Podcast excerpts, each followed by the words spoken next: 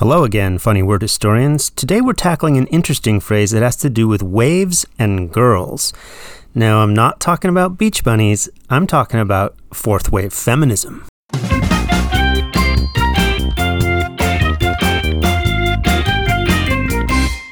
Okay, so I think everyone understands what feminism is, but for anyone new to Western society, a feminist is a person, male or female, who advocates feminism, which is basically the advocacy of women's rights on the basis of the equality of the sexes, right? Women should have the same rights and access as men do. But what do all these waves mean? Third wave feminism? Fourth wave feminism? What is the difference between these waves and who came up with the term? So the first recorded use of the term wave with feminism was first wave feminism made by one Martha Lear, writing in the New York Times Magazine in nineteen sixty-eight. Uh, she at the same time also used the term second wave feminism.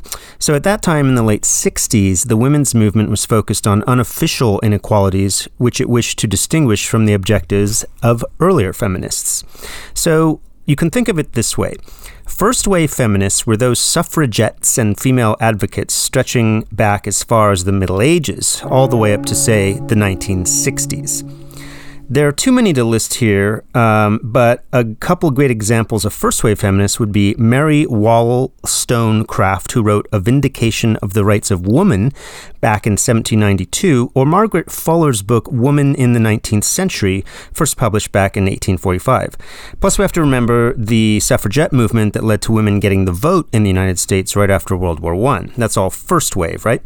So second wave feminists were those advocating for women's rights during the nineteen sixties right up through the late eighties.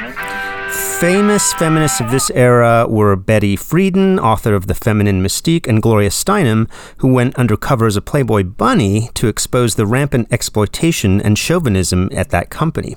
Feminists of this era were largely concerned with birth control, workplace inequalities, domestic violence, the fostering of women's studies at universities, female sexual liberation, and a general fight against domesticity. I remember this era in particular from watching T V as a kid and seeing women burning their bras on the news. Now, third wave feminism was between the early nineties right up to about, say, two thousand ten.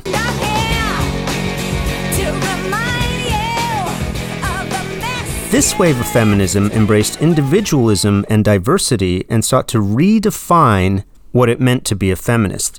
Some people say there was a trigger for this movement, and that trigger was the Anita Hill testimony during uh, during Clarence Thomas's Supreme Court nomination process, uh, in which she described her, his uh, sexual harassment of her. Others claim it sprung out of the Riot Girl feminist punk movement in Seattle, Washington.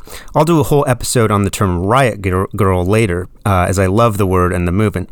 Uh, this is when the term intersectionality first cropped up, which is the idea that women experience layers of oppression caused by gender, race, and class. This was also when feminists came online and reached a global audience with blogs and e-zines. They, they broadened their goals, and they focused on abolishing gender role stereotypes and expanding feminism to include women with diverse racial and cultural identities. So what is up with fourth wave feminism? The fourth wave of feminism started in about two thousand ten and continues to this day. Uh, the fourth wave feminists are characterized by a focus on the empowerment of women and the use of internet tools.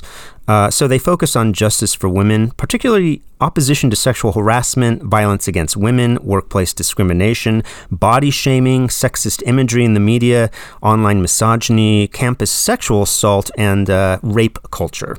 An important part of fourth wave feminism, though, is that it argues um, that the equal opportunity sought for girls and women should also extend to boys and men, so that they too may overcome gender norms. For example, by expressing their emotions and feelings freely, expressing themselves physically as they wish, and to be engaging, uh, engaged parents of their children. Well, there you have the four waves of feminism in a nutshell.